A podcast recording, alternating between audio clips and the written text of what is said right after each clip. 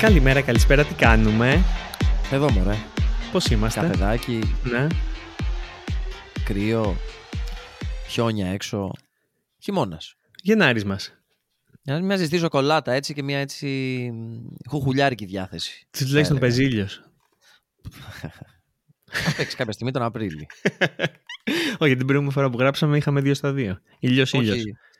Σήμερα δεν παίζει, αλλά θα παίξει. Θα μας κάνει την τιμή να εμφανιστεί τις επόμενες μέρες. Το περιμένουμε. Κα, καλό είναι αυτό, καλό είναι αυτό. Χρειαζόμαστε τον ήλιο, χρειαζόμαστε τον ήλιο. Και αφού δεν τον έχουμε, μπορούμε να πάμε όμως σε μια χώρα η οποία είναι ηλιόλουστη και να μιλήσουμε για ένα θέμα α, το οποίο έτσι μας έσκασε.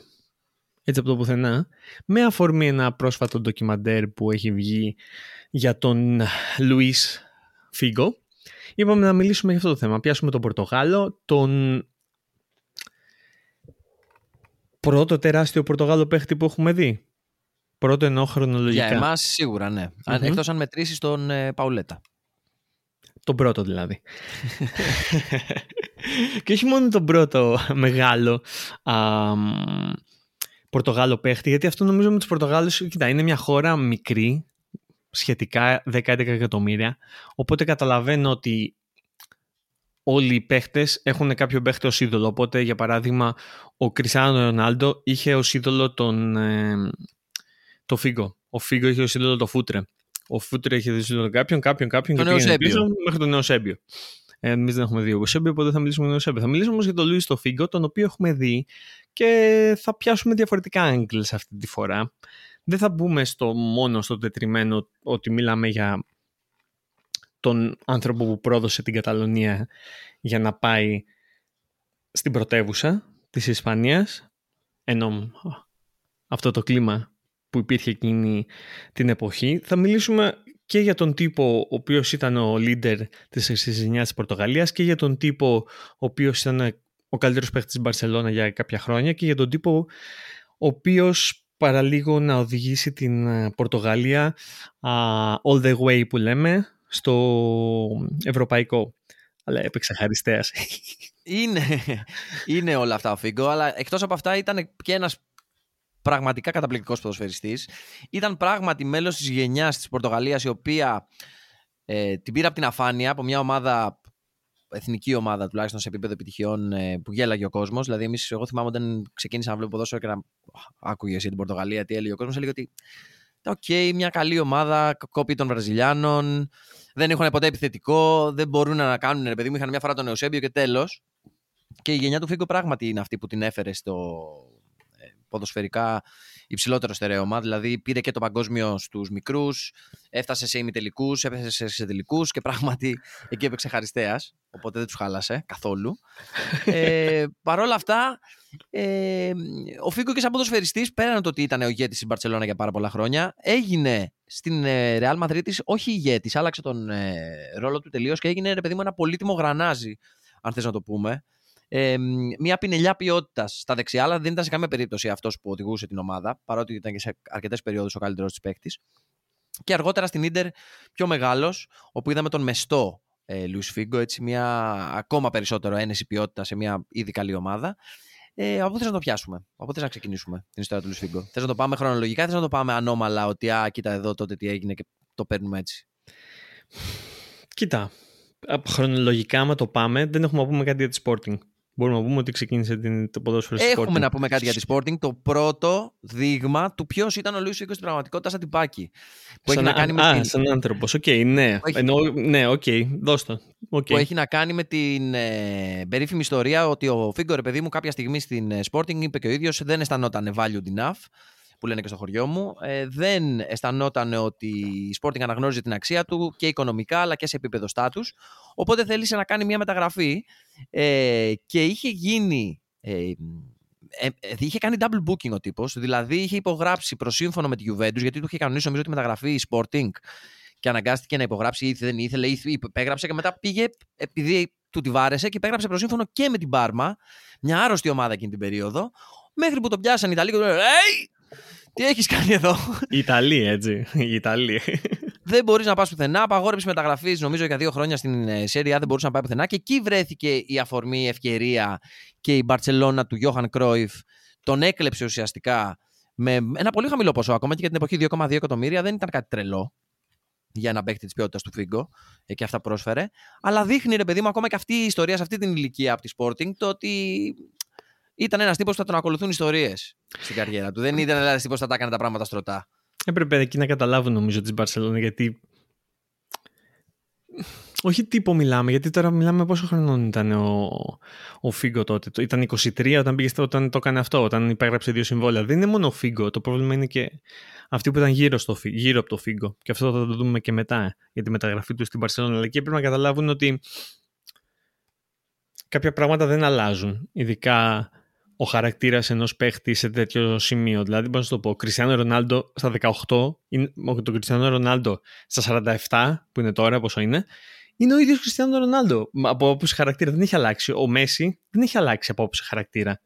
Ο Νεϊμάρ δεν έχουν αλλάξει. Ο Μπαπέ δεν θα αλλάξει. Αυτός είναι. Τώρα, τα παράπλευρα μπορεί να αλλάξουν λίγο πάνω κάτω. Οπότε νομίζω ότι γίνονται πιο μεστοί, ρε παιδί μου. Α, μαλακώνουν, ναι. Αλλά ναι, τα, τα κεντρικά χαρακτηριστικά δύσκολα αλλάζουν. Τουλάχιστον. Μεστή, ναι, προφανώς, προφανώς. Αλλά πώς να σου το πω. Άμα την κάνεις μία. Μετά, πώς θα εμπιστευτώ εγώ ότι θα την κάνεις δεύτερη. Κατάλαβες πώς το λέω. Δεύτερη και τρίτη και όσες χρειαστεί θα την κάνεις. Γιατί άμα, το, άμα βρίσκεσαι σε μια συνθήκη και επιλέγεις ένα πράγμα, είναι το πιο πιθανό να ξαναεπιλέξεις το ίδιο πράγμα, αν βρεθείς σε αντίστοιχες συνθήκες. Κάτι το οποίο ο Λουίς Φίγκο έκανε και ξέρεις κάτι, γιατί να μην ξεκινήσουμε. Ας ξεκινήσουμε από αυτό. Ας Πάμε. βγάλουμε τον ελέφαντα στο δωμάτιο και ας μιλήσουμε για τη μεταγραφή του Λουίς Φίγκο από την Μπαρτσελόνα, στην οποία είπαμε πήγε στην εποχή του Γιόχαν Κρόιφ, έπαιξε στην τελευταία χρονιά. Γιόχαν Κρόιφ στην Μπαρτσελόνα και κούμποσε ιδανικά σε αυτό που φτιαχνόταν εκεί. Και με τους παίχτες που υπήρχαν ήδη, αλλά και με τους παίχτες που ήρθαν μετά, έγινε στη συνείδηση των φίλων της Μπαρτσελόνα αρχικά ο διάδοχος του Μίκα Λάουντρουπ στα δεξιά και στον τρόπο παιχνιδιού της ομάδας και ε, με τους καινούργιους παίχτες, καινούργιους κάποιοι ήταν και παλιοί, δηλαδή είχε ξαναγυρίσει ο Λουί Ενρίκε, ε, ξαναγυρίσει ο Στόιτσκοφ, ε, γενικότερα είχε ο Ρονάλντο, δηλαδή έπαιξε με. Και Γκουαρδιόλα, τον πρόλαβε και στα καλά του. Ε, κούμποσε και πέραν το, του ποδοσφαιρικού που ήταν πραγματηγέτης, ανέλαβε και έναν ρόλο τον οποίο ήταν ο υπερασπιστής της Καταλωνίας ε, και ένας από τους λόγους οι οποίοι δείξαν σε τόσο μίσος στην ε, μεταγραφή. Κοίτα, ήταν λίγο εκείνα τα χρόνια α, ήταν λίγο περίεργα στην Ισπανία, γιατί άμα δεις τα παιχνίδια Μπαρσελόνα, Ρεάλ Μαδρίτης δεν έχουν, δεν έχουν να κάνουν καθόλου με αυτό που βλέπουμε αυτή τη στιγμή. Δηλαδή άμα δεις τις κερκίδες και δεις το πάθος των οπαδών, δεν λέω για αυτό που έγινε με το Φίγκο, λέω και για πιο πριν. Βλέπεις είναι όλοι όρθιοι, τραγουδάνε, πώς να το πω, πετάνε πράγματα, γίνονται τσαμπουκάδες, ε, βρίζουν, φωνάζουν. Υπάρχει αυτό το tension μέσα στο, σε όλα τα παιχνίδια, σε όλα τα derby. Και εκείνη την εποχή, για κάποιο λόγο, ήταν, ε, εκείνο το tension είχε μεταφερθεί και είχε γίνει πολύ μεγάλο μεταξύ Καταλωνίας και Μαδρίτης. Α, οπότε... Μιλάμε για τον τύπο ο οποίος πήγε στην Μπαρσελόνα και η οποία προσπαθούσε απεγνωσμένα να βρει τον καινούριο στάρ που θα την οδηγήσει πάλι στην κορυφή της Ευρώπης, όπως έγινε πριν από τρία χρόνια πριν πάει ο, ο Φίγκο. Α, και αυτό τον στάρ ουσιαστικά τον βρήκε στον Φίγκο, ο οποίος πήρε με την Μπαρσελόνα δύο πρωτάθλημα back to back. Λουίς Φανχάλ προπονητής, ο οποίος όμως έβαψε και το μαλλί του ε, στα χρώματα των Blaugrana και βγήκε στο μπαλκόνι ε, στο δημαρχείο της, ε, της Βαρκελόνης και φώναζε ε, ε, Μαδριλένη, ξέρω εγώ αυτό, σεβαστείτε τον πρωταθλητή. Ο, ο ίδιος τύπος αυτός το έκανε αυτό, δηλαδή το πήρε πάνω του και εντάξει. Όμως μπορεί... πάλι... Βρέθηκε σε μια συνθήκη στην οποία ήδη είχε βρεθεί η Sporting Λισαβόνας, όπου ξεκίνησε για τους δικούς του λόγους. Ήταν στην κορυφή του κόσμου εκείνη την εποχή. Ήταν ε, μπροστά στον Τιτανικό Hey Jack I'm Flying κανονικά. Ε, αλλά αισθανόταν undervalued πάλι. Δηλαδή πίστευε ότι ούτε η Μπαρτσελόνα σαν project, σαν ομάδα τον ε, σέβεται αρκετά, ούτε οικονομικά είχε ανταμειφθεί όπως, όσο θα ήθελε. Ε, οπότε άρχισε να κοιτάει γύρω του πάλι. Δηλαδή βρέθηκε σε μια συνθήκη σαν αυτή που είχε βρεθεί είκοσι δύο είκοσι τρία χρονών στη Sporting, ψάχνοντας να δει που θα πάει. Και κοίτα, μάντεψε, έκανε ναι, το ίδιο πράγμα πάλι. Αυτό θα το έλεγα και εγώ άμα δεν είχα δει το ντοκιμαντέρ, στο οποίο λέει πρώτον ότι α, δεν πιστεύω ότι θα έπαιρνα λιγότερα λεφτά άμα έμενα στην Μπαρσελόνα, το οποίο μάλλον ισχύει, γιατί okay, η Ρεάλ έδινε περισσότερα λεφτά, αλλά έδινε περισσότερα λεφτά σε περισσότερους παίχτες, ο Φλορεντίνο, θα μιλήσουμε για αυτό σε λίγο, ε, ενώ η Μπαρσελόνα μπορεί να έδινε λιγότερα λεφτά αλλά έδινε πολλά στους στάρ της. Οπότε το πιστεύω αυτό. Δεν θα, δεν θα έχει πρόβλημα οικονομικό. Ε, μετά, από εκεί πέρα, όταν λέει ότι δεν είναι, ότι είναι undervalued, τι άλλο δηλαδή θέλεις? Ίσως star της ομάδας, βγαίνεις στο μπαλκόνι, είσαι ο leader, οι οπαδοί σε έχουν για Θεό. Θέλεις ένα winning project. Οκ, okay, βλέπεις, υποθέτω ότι η Real Madrid είχε πάρει δύο Champions League. Θες να πάρεις και εσύ το Champions League. Οκ, okay, το βλέπω αυτό. Αλλά ο τρόπος που, που έγινε όλο αυτό σε κάνει να βλέπεις ότι, ρε φίλε, γιατί να κοροϊδέψεις έτσι? Ενώ ότι καταλαβαίνω ότι είναι πολύ δύσκολο εκείνη τη στιγμή να κάνεις αυτή τη μεταγραφή, αλλά δεν χρειάζεται να, να κοροϊδέψεις κάποιον. Γιατί αυτό είναι ουσιαστικά που του, που του ρίχνουν, ότι βγήκε πριν από τη μεταγραφή ε, κάποιες μέρες και είπε δεν θα πάω στην, δεν θα πάω στη Real Madrid, δεν ξέρω τι λέτε, εγώ θα μείνω εδώ στη Μπαρσελόνα. Γιατί να το κάνεις αυτό? Μη μιλάς, κατάλαβες? Κοίτα, για να πούμε για αυτή τη μεταγραφή, γιατί το εξηγούν όλα και στο ντοκιμαντέρ, για παράδειγμα, αν θέλετε να το δείτε, νομίζω, δεν θυμάμαι πώς λέγεται, Φίγκο, αν γράψεις Φίγκο ντοκιμαντέρ, Φίγκο Αφέρ, στο οποίο μιλάει ο Φίγκο ως πρωταγωνιστής. Μιλάει ο Φλορεντίνο Πέρεθ και μιλάει και ο, και ο πρόεδρος της Μπαρσελόνα εκείνη την εποχή, ο Γκασπάρ. Και μ, τι έγινε? Μ, πολύ συνοπτικά για να μην ε, κουράσουμε. Α, ο, εκείνη την εποχή ο, προ, ο πρόεδρος της Real Madrid ήταν ο Σανθ, Λορένθο Σανθ, ο οποίος είχε πάρει δύο πρωταθλήματα με την. Δύο, δύο Champions League με τη Real Madrid της. Και μετά το δεύτερο Champions League ερχόταν οι εκλογές. Οπότε έλεγε άνετος, προφανώς θα το πάρω γιατί πήρε το Champions League, δηλαδή τι άλλο να κάνω. Εκείνη τη στιγμή λοιπόν ε, βγαίναν κάποια surveys και μεταξύ των οπαδών της Real Madrid και λέγανε ποιον παίχτη θέλετε να πάρετε. Μιλάμε για τη χρονιά που, την καλύτερη χρονιά του Figo ever, τη χρονιά που τον έκανε να πάρει χρυσή μπάλα α, ε, ως παίχτης της Barcelona στην αρχή και μετά ως παίχτης της Real Madrid, δηλαδή το δύο χιλιάδες είκοσι. Και οι το δύο χιλιάδες, συγγνώμη, και οι οπαδοί της ε, Real Madrid της ζήτησαν τον Φίγκο. Εντάξει. Και εγώ αυτό θα έλεγα. Δηλαδή, πώς να το πω. Ακριβώς. Ε, πάμε να παδώ στη Real Madrid, θα σου έλεγα το φέρει το Μέση. Θα μου να παδώ στη Μπαρσελόνα, θα σου έλεγα φέρει το Ρονάλντο. Χαχαχά, αλλά υπήρχε εκείνη τη στιγμή ένας τυπάς, ο οποίος βγήκε εκείνη τη στιγμή μπροστά και είπε: θέλω να βάλω και εγώ υποψηφιότητα σαν πρόεδρος. Και είπε ότι εγώ θα τον φέρω τον. Uh, τον Φίγκο. Και αυτός ήταν ο, ο Φλορεντίνο Πέρεθ, ο οποίος Φλορεντίνο Πέρεθ ήταν γνωστός στην Ισπανία για αυτά που είχε επιχειρηματίας, είχε, έχει επισκευαστική, όπως το λένε, construction εταιρεία κτλ, κτλ, κτλ. Τον ξέρανε, δεν είναι ότι τον ξέρανε, ξέρανε ότι είχε τα λεφτά να το κάνει αυτό, αλλά δεν πίστευε κανένας εκείνη τη στιγμή ότι ο Φλορεντίνο Πέρεθ θα μπορεί να φέρει τον Φίγκο στην Real. Δεν πίστευε ότι. Πρώτα απ' όλα, οκ, okay, το πιστεύουμε ότι υπάρχει buyout clause, αλλά δεν πίστευε κανένας ότι ο Φίγκο θα πει τα διαλύω όλα, τα καταστρέφω όλα, πάω στην ε, Real Madrid. Και πώς να το πιστέψουν? Μιλάμε για τον τύπο που βγαίνει στο μπαλκόνι και τους έλεγε ε, ρε, ο παδί της Real Madrid αυτό, εμείς είμαστε πρωταθλητές. Οκ. Okay. Λογικό. Τι έγινε τώρα? Εκείνη τη στιγμή επενέβη λοιπόν ο ένας τρίλος της Ατλέτικο Μαδρίτης, ο Πάουλο Φούτρε, ο οποίος. Uh, τον οποίο πήρε τηλέφωνο ο Φλορεντίνο Πέρεθ και του είπε: θέλω με κάποιο λόγο, με κάποιον τρόπο, να μιλήσω με τον ατζέντη του Φίγκο. Μιλάει με, με τον ατζέντη του Φίγκο, με αυτόν τον αλήτη, έχω να πω εγώ. Δείτε το, δείτε το ντοκιμαντέρ, ο τύπος είναι αλήτης. Είναι αλήτης. Δεν το λέω, δεν, δεν με νοιάζει, ρε παιδί μου, δεν είμαι ο παδός της Μπαρσελόνα, δεν με νοιάζει. Αλλά το βλέπεις ότι ο τύπος είναι απατεώνας. Είναι απατεώνας. Ήθελε, Μα ήθελε... γι' αυτό. Νομίζω και γι' αυτό τον, σου, τον σούταρε ο Φίγκο ένα χρόνο μετά. Δηλαδή... Προφανώς, προφανώς. Μα γι' αυτό που το έκανε, γιατί. Μιλάει ο Φλορεντίνο με τον, με, με τον ατζέντη και ο ατζέντης συμφωνεί να υπογράψει προσύμφωνο, στο οποίο λέει ότι άμα ο Φλορεντίνο πάρει τις εκλογές θα πάει ο Φίγκο στην Real Madrid της. Και άμα ο Φίγκο αποφασίσει να μην πάει στη Real Madrid της, τότε θα πρέπει να πληρώσει μια ρήτρα τριάντα εκατομμύρια ευρώ. Οπότε φέρνει το Φίγκο σε αυτή τη θέση. Εγώ θα πω, ο Φίγκο λέει ότι με έφερε σε αυτή τη θέση.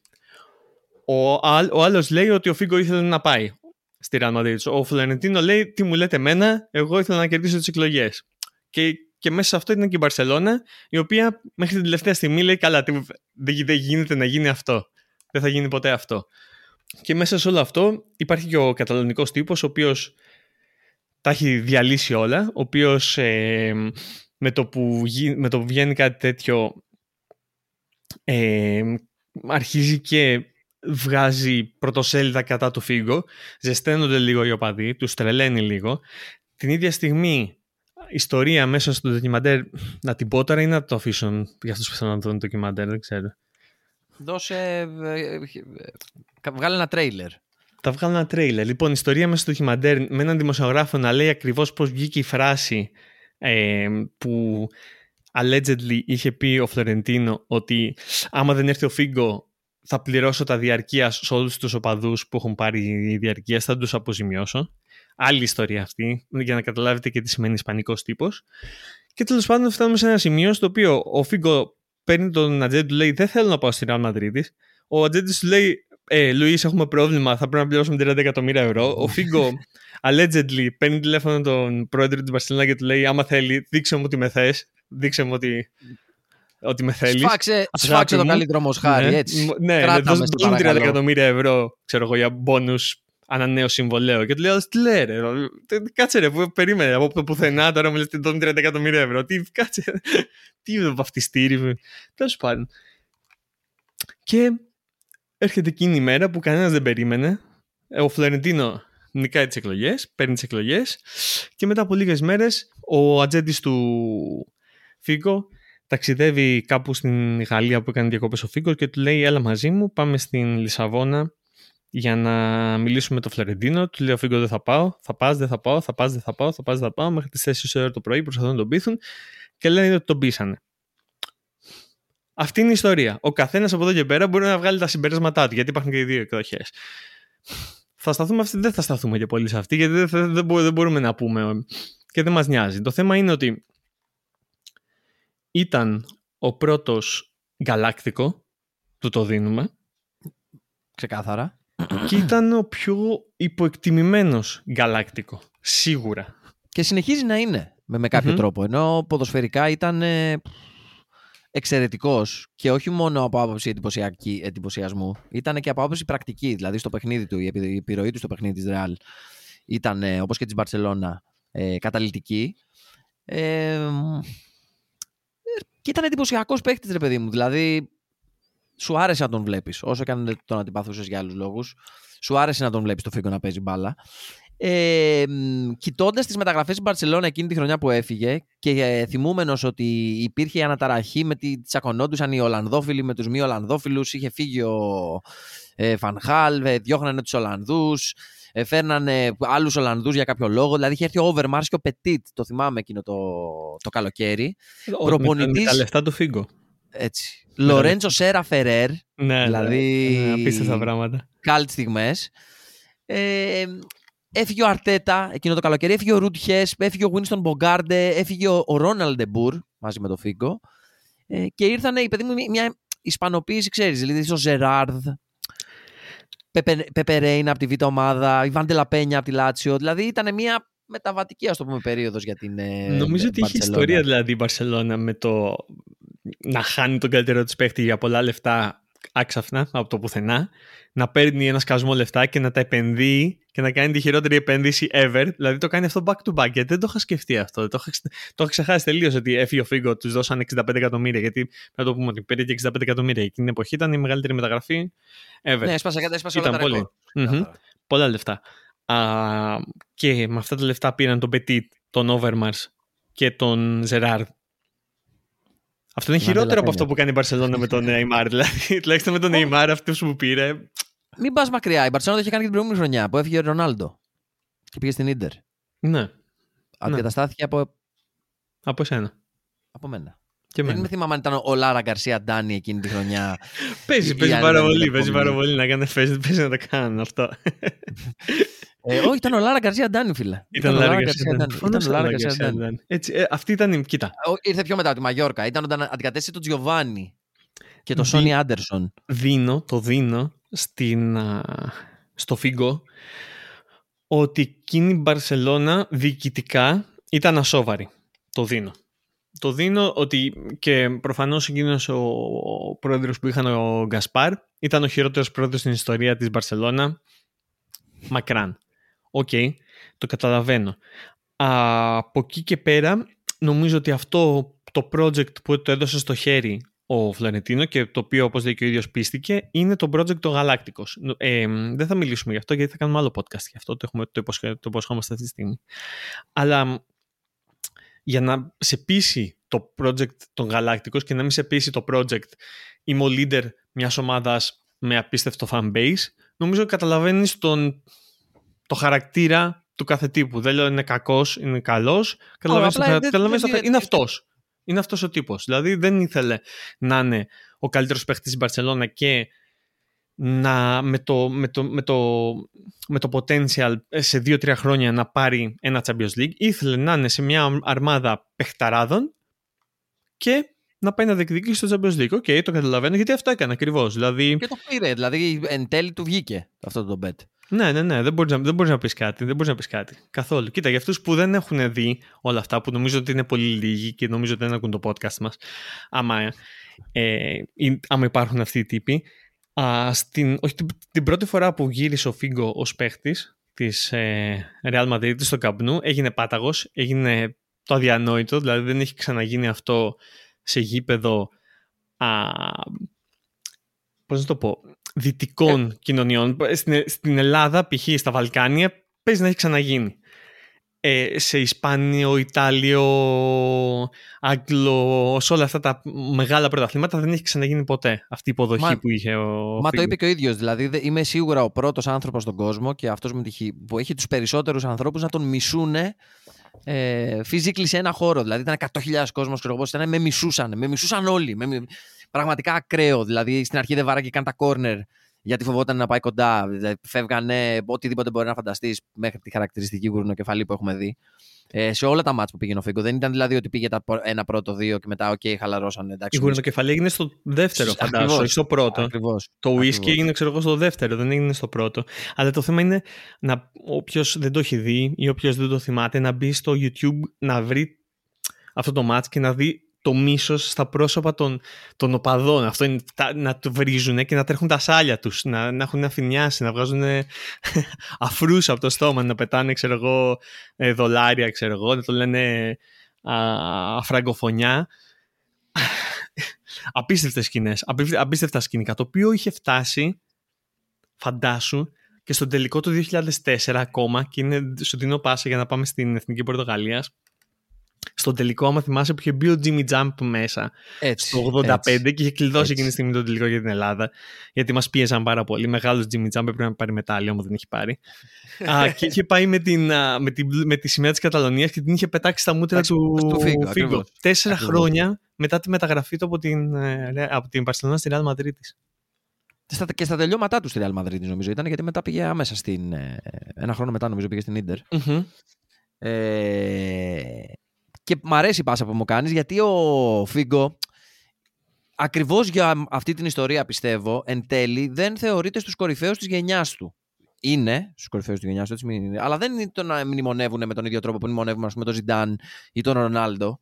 Ε, κάτι το οποίο είναι άδικο ποδοσφαιρικά, δηλαδή πιστεύω ότι ήταν ξεκάθαρα σε αυτό το επίπεδο. Και έχει να κάνει κυρίως με αυτή τη μεταγραφή που μόλις συζητήσαμε, αλλά και δευτερευόντως με την φαινομενική απουσία Ε, τίτλων και επιτυχίας στη, στο επίπεδο των εθνικών. Είχε κερδίσει το παγκόσμιο κύπελλο στους μικρούς, το οποίο ήταν πολύ μεγάλη επιτυχία το ενενήντα ένα, πότε ήτανε, mm-hmm. ε, με την πρώτη χρυσή γενιά της ε, Πορτογαλίας, τουλάχιστον αυτή που προλάβαμε εμείς. Ε, και γενικότερα, όπως έχει πει και ο ίδιος, ο κόσμος θεωρεί ότι απέτυχα με την Εθνική Πορτογαλία, αλλά στην πραγματικότητα η γενιά μου όχι μόνο δεν απέτυχε, αλλά έφερε την Εθνική Πορτογα... την Πορτογαλία σε μια χώρα η οποία μας κοροϊδεύανε στο top επίπεδος. Κάτι το οποίο δεν είναι και πολύ λάθος. Ενώ θα μπορούσες να πεις ότι ρε παιδί μου, αυτή η γενιά θα έπρεπε να κερδίσει κάτι. Και είναι αποτυχία της που δεν κέρδισε. Δηλαδή, έφτασε σε δύο ημιτελικούς και σε ένα τελικό, στον οποίο, όπως είπαμε, κέρδισε η Ελλάδα. Δηλαδή, φυλάκια. Ναι, και ήταν, ήταν και άτυχη. Γιατί εντάξει, μπορούμε να πούμε ότι ήταν ίσως η δεύτερη καλύτερη ομάδα του. Νομίζω για μένα ήταν η Τσεχία, εκείνη, εκείνη η Τσεχία η καλύτερη ομάδα του γύρω, αλλά η Πορτογαλία ήταν πολύ κοντά. Ήταν τις καλύτερες ομάδες. Δηλαδή, πήγε επάξια στον τελικό του Euro και ας έπαιζε στην έδρα της, δεν ήταν αυτό, γι' αυτό το λόγο πήγαινε. Ήταν ομαδάρα εκείνη η Πορτογαλία. Δεν είχαν χαριστέα όμως. Είχαν Νούνο Γκόμες. Είχαν Νούνο Γκόμες, αυτό ήταν το πρόβλημά τους. Δεν είχαν επιθετικό. Η αλήθεια είναι πως για όσα χρόνια το θυμάμαι δεν είχαν επιθετικό αντίστοιχης κλάσης. Ακόμα δηλαδή, δεν είχαν με... επιθετικό. Αυτό είναι το θέμα. Δεν υπάρχει επιθετικός Πορτογάλος. Απλά δεν βγαίνει αυτό. Το... Δεν το βγάζουν. Δεν βγάζουν, δεν βγάζουν επιθετικούς. Γιατί ποιο ήταν το τελευταίο τους πρόβλημα γενικά σε όλα αυτά τα χρόνια, τα τελευταία. Ότι δεν έχουν επιθετικό. Ακόμα και, το, και όταν το πήρανε, ο επιθετικός τους που έβαλε και τον γκολ βέβαια. Fair enough. Κάνε ήταν το... αυτός ο Ίντερ, πώς το λένε. Δηλαδή, πού παίζει τώρα ο Ίντερ. Πουθενά. Δεν ξέρεις, δεν ξέρει κανένα. Ούτε αυτοί ξέρουν. Έλτερ πόστηκα. Είχαν άρρωστους έτσι γραφικούλιδες. Ναι, ναι, ναι. Γι' αυτό σου μίλησα για Παουλέτα, γιατί ήταν ο πρώτος σε μια μακρά σειρά από. Μια παντού. Εντάξει, υπήρχαν μετά Ζωάο Πίντο, υπήρχε ο Νούνο Γκόμες, υπήρχαν δηλαδή, αλλά περισσότερο οι Πορτογάλοι τους θυμάσαι και τους τελικά τους μέσους τους. Δηλαδή, ο πρώτος που θυμάσαι είναι ο Φίγκο, of course, και ο Ριου Κώστα επίσης, που ήταν. Ε, πολύ ωραίοι να τους βλέπεις. Ε, κοίτα, μπορούμε να πούμε ρε παιδί μου ότι. Αν μ' αρέσει που ανέφερες την Τσεχία, γιατί πράγματι εκείνη η γενιά της Τσεχίας την ξανάκανε στην Πορτογαλία το ενενήντα έξι, αν δεν κάνω λάθος, στο Euro το ενενήντα έξι που τους απέκλεισε. Στο Μουντιάλ το ενενήντα οκτώ δεν πήγανε οι Πορτογάλοι.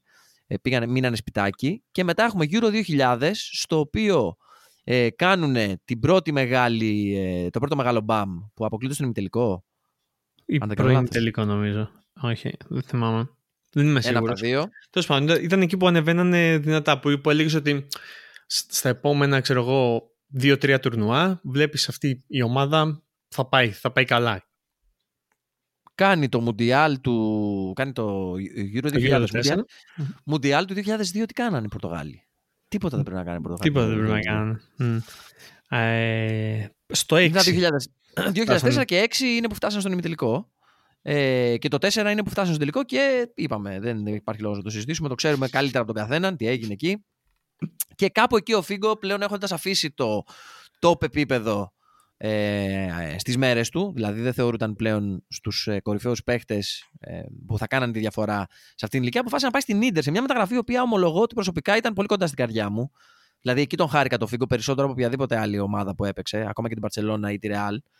Τον χάρηκα περισσότερο στην Ίντερ γιατί ήταν μέσο. Ήταν σαν έτσι ποτήρι κρασί με λίγο έτσι, ξέρεις, αλμυρό τυρί, ρε παιδί μου, μετά από ένα έτσι. Πορτο... Εννοείται πορτογαλικό κρασί. Ε, σε μια ομάδα την οποία την έχω κοντά στην καρδιά μου, δεν μπορώ να το κρύψω. Η Ίντερ του Μαντσίνι και μετέπειτα του Μουρίνιο είναι ε, πολύ κοντά στην καρδιά μου. Και ο Φίγκο μου άρεσε να τον βλέπω. Δηλαδή θα, θα την πω την αμαρτία μου. Ε, μου άρεσε και γι' αυτό τον έχω ψηλά ακόμα σχετικά στο, στο μυαλό μου. Ναι, η αλήθεια είναι ότι αυτός ο Φίγκο μας έχει δώσει από την τελευταία καλή Μπαρσελόνα μετά την τραγωδία των πέντε χρόνων μέχρι να έρθει ο, ο Ράικαρντ. Μέχρι την αρχή των Γκαλάκτικος, δηλαδή ο πρώτος Γκαλάκτικο, μέχρι την, εκείνη την εποχή την περίεργη της Ίντερ με τα, που ήταν ανάμεσα στα σκάνδαλα της Ιουβέντους ε, και δεν υπάρχει κανένας άλλος στην Ιταλία και ανεβαίνει ο Μαντσίνι, μετά ε, λίγο έχει Μουρίνιο. Δηλαδή έχει, μπει, έχει καλύψει μεγάλη γκάμα χρόνων από αυτά που βλέπαμε και αυτό είναι το θέμα ότι για μένα άμα έμενε στην Μπαρσελόνα θα μας... Α, τώρα με το εάν θα μου πεις ερήμη. Ναι, αλλά, okay, ναι. Αλλά θα ήσουν εσύ ο παίχτης για τον οποίο θα μιλάγαμε ρε Φίγκο. Δεν θα, δεν θα έρχονταν μετά ο κάθε Ζιντάν και Μπέκαμ. Γιατί το Ζιντάν πες, okay, είναι παιχταράς. Ε, ο Ρονάλντο... Εκεί είναι το θέμα η, όμως. Ο Ρονάλντο είχε, είδε... είχε τα θέματά του. Μήπως είδε τώρα... τη συνύπαρξή του στην Μπαρτσελόνα με τον Ρονάλντο. Και αυτό δεν ξέρω, είναι δικιά μου υπόθεση. Ότι όταν πήγε ο Ρονάλντο στην Μπαρτσελόνα. Δεν ασχολούνται κανένας, όχι μόνο με το Φίγκο, με κανέναν άλλον στην πραγματικότητα στην Μπαρτσελόνα. Ήταν ο Ρονάλντο και έτσι φωτός μακριά από τους υπόλοιπους. Δεν ξέρεις, μπορεί ο Φίγκο να είδε εκείνη τη φορά ότι εγώ Νεϊμάρ θα γίνω στο τέλος, όπως είδε αργότερα ο Νεϊμάρ. Οπότε σου λέει όταν του δόθηκε ευκαιρία να, να φύγει στο top, να γίνει ο, ο πρώτος Megastar της ε, νέας χιλιετίας, ο παίχτης που κάνει αυτή την κίνηση στο top του κτλ. Την πήρε. Ναι. Και εν okay. τέλει.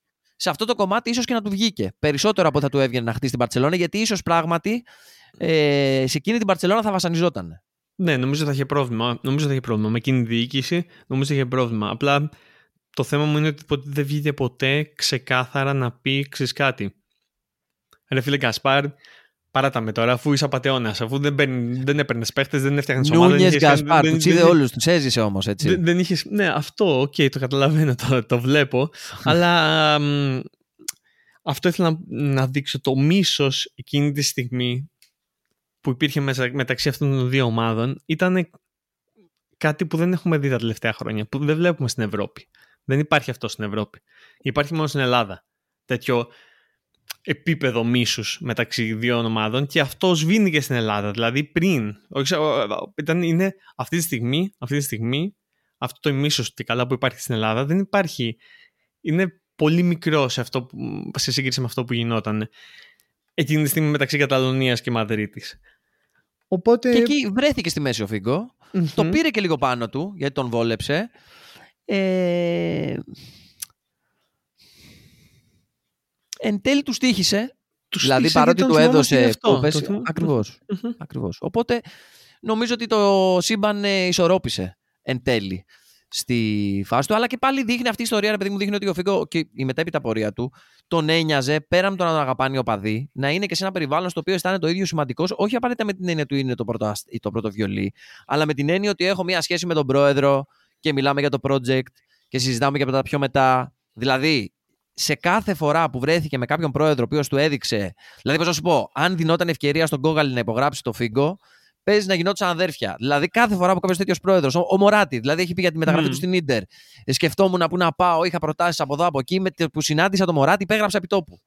Ερωτεύτηκε. Πήγε με το Φλορεντίνο Πέρεθ και παρότι μετά έγινε ιστορία, δεν ήθελα, ήθελα, δεν ήθελα. Εγώ το πιστεύω ότι ερεθίστηκε, τον, τον έφτιαξε, ότι ήρθε ο Πέρεθ, ήρθε ένας τύπος πρόεδρος. Ναι, έτσι, ναι, όχι, όχι, γούσταρε mm. τη ζωή του όλη. Το όχι, ίδιο πράγμα. Υπάρχουν αυτοί οι παίχτες, ναι, το βλέπω. Υπάρχουν αυτοί οι παίχτες που πάει ο Πέρεθ και τους λέει θα έρθεις σε μένα, τον παίρνει την καλίτσα και έρχεται αυτός ο παίχτης. Okay. Και θέλει, ο Φίγκο ναι. είναι και ο τύπος που θέλει να τρίβει αγκώνες, ρε παιδί μου, με την elite. Δηλαδή φάνηκε και πιο μετά όταν έκοψε την μπάλα που κατέβηκε υποψήφιος για πρόεδρος της FIFA με την στήριξη αρχικά της UEFA που μετά. Η UEFA τον πέταξε έξω γιατί ήταν η εποχή που πιάσανε στη FIFA τα σκάνδαλα. Δηλαδή, το έχει πει και ο ίδιος. Θα μπορούσα να γίνω προπονητής, αλλά δεν με ενδιαφέρει να γίνω προπονητής. Εμένα με ενδιαφέρει έτσι να είμαι, ρε παιδί μου, διοικητικός τέλεχος, να φτιάχνω project, παράγοντας. Θέλω να βγάζω στρατηγική. Είναι αυτός ο τύπος. Είναι αυτός ο παράγοντας. Κοίτα. Ακριβώς λοιπόν. Δικαιολογούνται όμως όλα αυτά. Είναι retrospect, δηλαδή βλέποντας όλη την ιστορία, δικαιολογούνται όλα. Δικαιολογούνται όλα από το ποιος είναι ο Φίγκο, γιατί ο Φίγκο συμπεριφέρεται όπως συμπεριφέρεται, για το γεγονός ότι έχει τον μπαράκι του στη, στην Πορτογαλία, στη, στην περιοχή, την, ξέρω εγώ, στο Μονακό της προ το Αλγκρέβε που, στο, που είναι, η γυναίκα που παντρεύτηκε, οι μεταγραφές που έκανε, ο τρόπος που συμπεριφερόταν, όλο αυτό το κομμάτι φτιάχνει ένα πρόσωπο, μια ψυχογραφία του Λουίς Φίγκο, η οποία, ρε παιδί μου, τον μπας δεν τον μπας.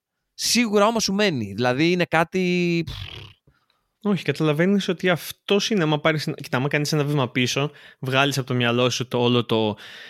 Είμαι φίλο Μπαρτσελόνα, ή μισό τη Ρεάλ Μαδρίτης, ή δεν γουστάρω τους Πορτογάλους, ή γουστάρω τους Πορτογάλους. Άμα τα βγάλεις όλα αυτά από το μυαλό σου και πας κατευθείαν απολύτως αντικειμενικά και δεις το Φίγκο, την περσόνα του Φίγκο, θα πεις ναι, προφανώς το έκανε αυτός ο Φίγκο. Προφανώς είναι αυτός ο τύπος. Προφανώς θα ήταν πάντα αυτός ο τύπος. Το οποίο κολλάει και με τον τρόπο που έπαιζε. Το, ποδόσ, το ποδόσφαιρο. Δηλαδή, ρε παιδί μου, ενώ ήταν χρήσιμος, ήταν τακτικά σωστός, ακολουθούσε την ομάδα κτλ. Πάντα έκανε, ρε παιδί μου, και την, όχι την τρίπλα παραπάνω που λέμε θα κνευρίσει τον προπονητή, αλλά εκεί που μπορούσε θα την έκανε την τζαλιμιά του. Δηλαδή, αυτή η κοφτή τρίπλα στη φέρνω κοντά στον αμυντικό τόσο ώστε και καλά να φαίνεται ότι με πνίγει και του κάνω μια φραπ. Φεύγει από τη μία αμυντικός και έχω δύο μέτρα μπροστά να βγάλω σέντρα, να πεταχτώ, να κάνω οτιδήποτε. Αυτή η αλητία, ρε παιδί μου, το ότι κοίταξε να δεις τώρα, βλέπεις εμένα να κάνω αυτό. Όπως αντίστοιχα αυτό τον οδηγούσε και στις επιλογές του εκτός ε, του γηπέδου, νομίζω ότι φαινόταν και στον τρόπο που αντιμετώπιζε το ποδόσφαιρο. Γιατί ήξερε και ο ίδιος πόσο καλός είναι. Δηλαδή δεν είναι ότι του έλειπε αυτοπεποίθηση στο γήπεδο. Γούσταρε και... να παίζει με εκατό χιλιάδες κόσμο να τον βρίζουν. Δηλαδή δεν είναι ότι έκανε άσχημα παιχνίδια. Δεν είναι ότι μπήκε να παίξει με τη Ρεάλ στο, Bernabeu, στο ε, Camp Nou με την Μπαρτσελόνα αφού είχε γυρίσει.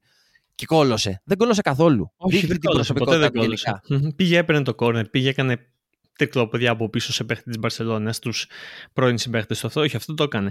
Απλά η ερώτησή μου τώρα είναι, παίρνοντας αυτή την απόφαση να πάει ε, στη Ρεάλ Μαδρίτη, έκανε κακό στον εαυτό του, όχι από άποψη τίτλων όλο αυτό, όχι από, βγάλτε όλα αυτά, από άποψη χρημάτων και τίτλων, από άποψη legacy. Δηλαδή, χάλασε το legacy του με. Και όχι ούτε καν με την έννοια να λέμε εμείς ότι είναι ο προδότης, που είμαστε δύο τύποι από την Ελλάδα. Το legacy σε φάση να, το, να έχουν ξεχάσει σχεδόν το ενενήντα πέντε τοις εκατό των ανθρώπων τι παίχτης ήταν ο Φίγκο, και άμα, σου, άμα, άμα πεις σε κάποιον Φίγκο, παίζουν μια πρόταση, να σου πούν ποιος. Αυτός που πρόδωσε την Μπαρσελόνα για να πάει στη Ρεάλ Μαδρίτης. Αυτό το πλήρωσε σίγουρα. Αν τον ενδιαφέρει, τον ενδιέφερε Αν πίστευε, αν ήθελε να έχει ένα τέτοιο legacy, σίγουρα το κατέστρεψε με αυτή την κίνηση. Αλλά αυτό είναι το θέμα για τον Λουίς Φίγκο. Δεν πιστεύω ότι τον ενδιέφερε. Πιστεύω δηλαδή ότι αν τον ρωτήσεις πραγματικά θα σου πει: Κοίταξε να δει. Εγώ αυτό σήμερα και αυτό θα έκανα, ούτως ή άλλως. Δηλαδή είμαι πολύ OK. Κοιμάμαι τα βράδια σαν μωρό. Σαν μωρό με το χέρι στο. Πεπιλώντας τον αντίχειρά μου, τι μου λέτε, ξέρω εγώ. Εσείς μου λέτε για προδότες, είναι OK. Εγώ έκανα τη δουλειά μου, ε, έκανα τη φάση μου. Μια χαρά τα πήγα εκεί που τα πήγα. Ε, και ναι, κοιμάμαι σαν μωρό. Ωραία, λοιπόν, ας το κλείσουμε τώρα. Θέλεις να ρωτήσουμε κάτι τους ακροατές μας αυτή τη φορά? Γιατί την προηγούμενη φορά δεν ρωτήσαμε. Τους αφήσαμε με το παράπονο. Ε, κάθε μέρα πω. Homework δεν είναι ωραίο. Δηλαδή, ας αφήσουμε και μια φορά έτσι να πάνε τα παιδιά στο σπίτι ήρεμα να φάνε, ξέρω εγώ, τη φασολάδα τους το βράδυ χωρίς να σκέφτονται τι να απαντήσουν στις εξετάσεις. Αυτή τη φορά όμως θα ρωτήσουμε το, το πολύ απλό. Θεωρείτε ότι ο Λουίς Φίγκο ήταν στους κορυφαίους της ε, γενιάς του? Αν όχι, γιατί? Και αν πράγματι και εσείς πιστεύετε ότι η μεταγραφή του αυτή, αυτή η συγκεκριμένη στιγμή καθόρισε και, τη μετέ, και το μετέπειτα legacy του, ή αν ε, εν τέλει ε, έκανε καλά. Οκ. Okay. Ωραία, τέλειο. Αυτό. Λοιπόν, α, κάντε subscription, subscribe πώς το λέτε, στο YouTube μας, στο κανάλι το YouTube μας. Α, μπείτε Instagram, μπείτε Facebook, Your Football Narratives, εκεί θα μας βρείτε. Μπορείτε να μας στείλετε και τα προσωπικά σας μηνύματα. Α, μπορείτε επίσης να μας στείλετε και email, που δεν μας στέλνει κανένας, αλλά εμείς θα το λέμε σε κάθε μειμένο επεισόδιο. Μας στέλνουν νιγηριανοί πρίγκιπες. Δεν μπορούμε άλλο spam, δεν μπορούμε άλλο spam, σας παρακαλούμε. Κανένα spam, είμαστε σε διαδικασία να πάρουμε προμήθεια για μεταφορά λογαριασμού. Μην απαντήσεις αυτό το email, Θωμά. Ήτανε once in a lifetime αυτή η ευκαιρία. Θα σας ενημερώσουμε στην επόμενη φορά αυτό πώς πήγε. Ευχαριστούμε λοιπόν, καλή συνέχεια. Καλή συνέχεια. Ciao, ciao. Ciao.